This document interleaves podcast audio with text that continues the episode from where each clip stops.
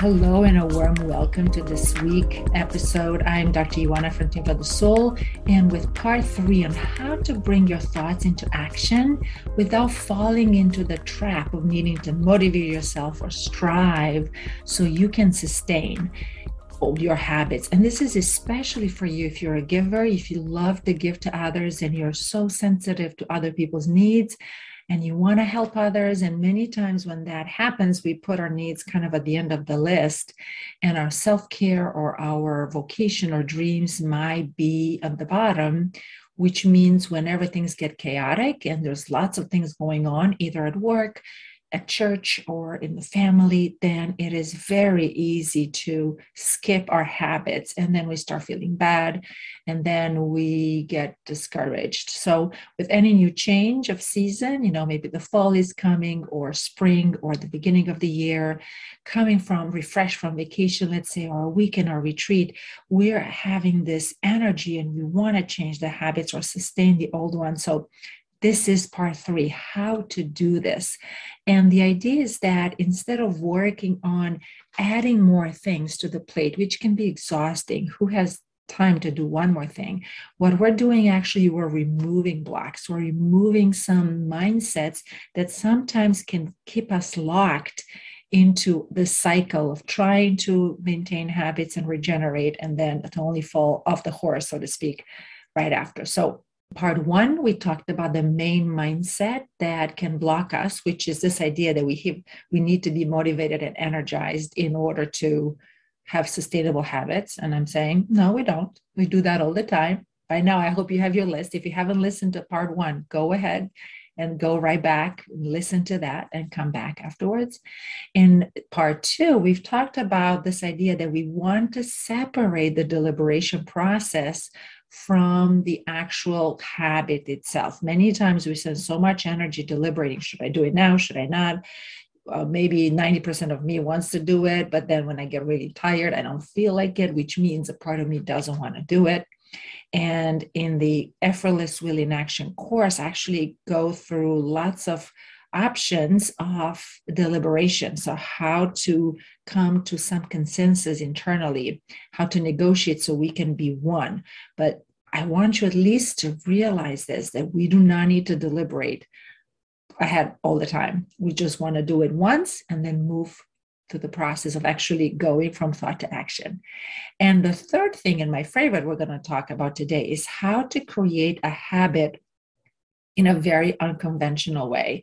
And I've discovered this through my own process and was also kind of like a light bulb moment when, for me, when medical research showed that initially we thought we need to exercise for 30 minutes or 40 minutes, three to five times a week to really improve our, to get our heart uh, beating fast at a certain level, improve our cardio and our muscles. And then research is showing, wait a minute, you can do for 10 minutes a day and it's working and for me that was a light bulb because being uh, my background i'm a psychiatrist so trying to help people change habits and behavior it's complicated. It's not so easy like oh yeah i'm going to change and then uh, i'm going to sustain it no there's so many more layers i mean there's books and books and books right written about how to change habits but my quick nugget in this, especially for givers, especially for people who are very busy trying to navigate work or home and family life and caring for others, is this process. I like to call it the drip hose method of renewal or drip hose method also of changing habits. And what is it that I mean? Instead of focusing, we're going to separate the actual creating the habit from the actual substance, so to speak, of the habit. So let's say you want to exercise for 30 minutes, or you want to meditate or contemplate or be in silence for 30 minutes or pray. All right, let's say your goal is for 30 minutes. Most people, and what's nowadays online is okay, you start the habit and you build a little bit, but in 21 days or four weeks, you want to keep your habit and then you stick to the time and stick to the amount and the content all the time Well, what happens when we have that busy day and we cannot do it, we are going to either push ourselves to get to the 30 minutes or we might skip it because there's this feeling, well, if I don't do it for 30 minutes, I don't feel good enough. So five ten minutes is not good enough for me. And at some level, it is true. It doesn't feel as rewarding. Let's say I really feel good walking for 30 minutes. It's not going to feel as rewarding if I just do it for five ten minutes. But we want to remember when we're building the habit, doesn't matter the amount of time because what we want to is the consistency of doing it every single day.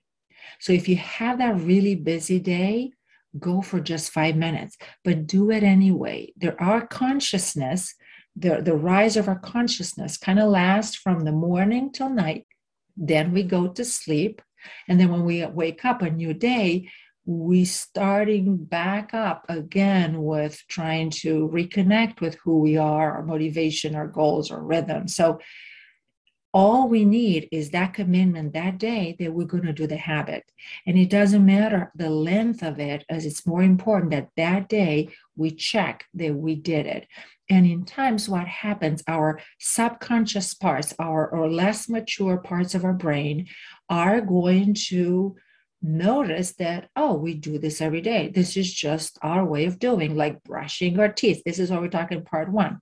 Or riding the car, that it's effortless. Oh, we're just doing it. So we, we, we stop deliberating and it just becomes ingrained in our neural pathways.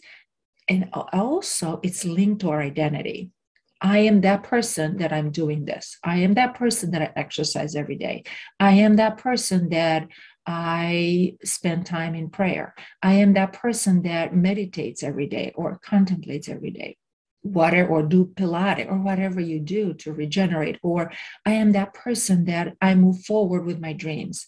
I move forward with my vocation. Let's say you plan to shift something in your career or you want to study or develop a project right? You become it's part of your identity. I am that person that every day i do this for five ten minutes and move forward. And before you know it a step today a step tomorrow right?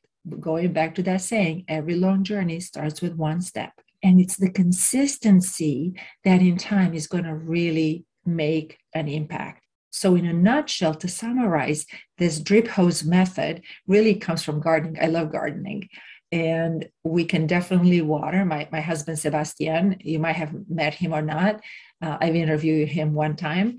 He is, he loves to water. Now, sometimes if there's not enough time, that using a drip hose something that drips really slowly small amount of water but consistent can make a big impact. And that's what's available to you. No one saying okay if you don't exercise for an hour go ahead and exercise for an hour if you have time. But if you don't still do it for five ten minutes. Small steps small small that you cannot fail. And when you do this every day that's my second suggestion right here that I've implemented myself and other people. When you do it today, even if you're very tired, let's say you plan to walk every day and you just remember, I don't know, seven o'clock p.m. and it's time for dinner and why not? After you're done, just do a short walk. Even if it's just around your room and apartment, or if it's safe, you know, obviously go outside and take a walk so do it anyway, even if it's just small, because then it becomes part of your identity. And maybe it happens that you completely forgot. And next day you're like, oh my goodness, I completely forgot. Guess what? Five ten minutes is very easy to pick up. If we're thinking about, oh, I really need to run today for an hour or half an hour, and then my circumstances really change or, or an emergency happens and I really can do it, guess what? Now there's two days. Versus if I can commit just for five ten minutes, I remember I can do five ten minutes. So I encourage you to do that. And then next episode, we're going to talk about some small ways that you can talk with yourself, right? As you first of all know and you're aware that you can do changes and habits effortlessly you're convinced of that. I hope you're convinced by now. Number two, you as in part two, you separated the deliberation phase from actually creating the habit. And this is number three, the actual creating the habit, which in small, very small, tiny steps. So next week we're going to talk about how what's going to happen and how you can talk with yourself as you do those small habits so that you can actually continue with them for a long time week after week day after day. So until next time i say goodbye for now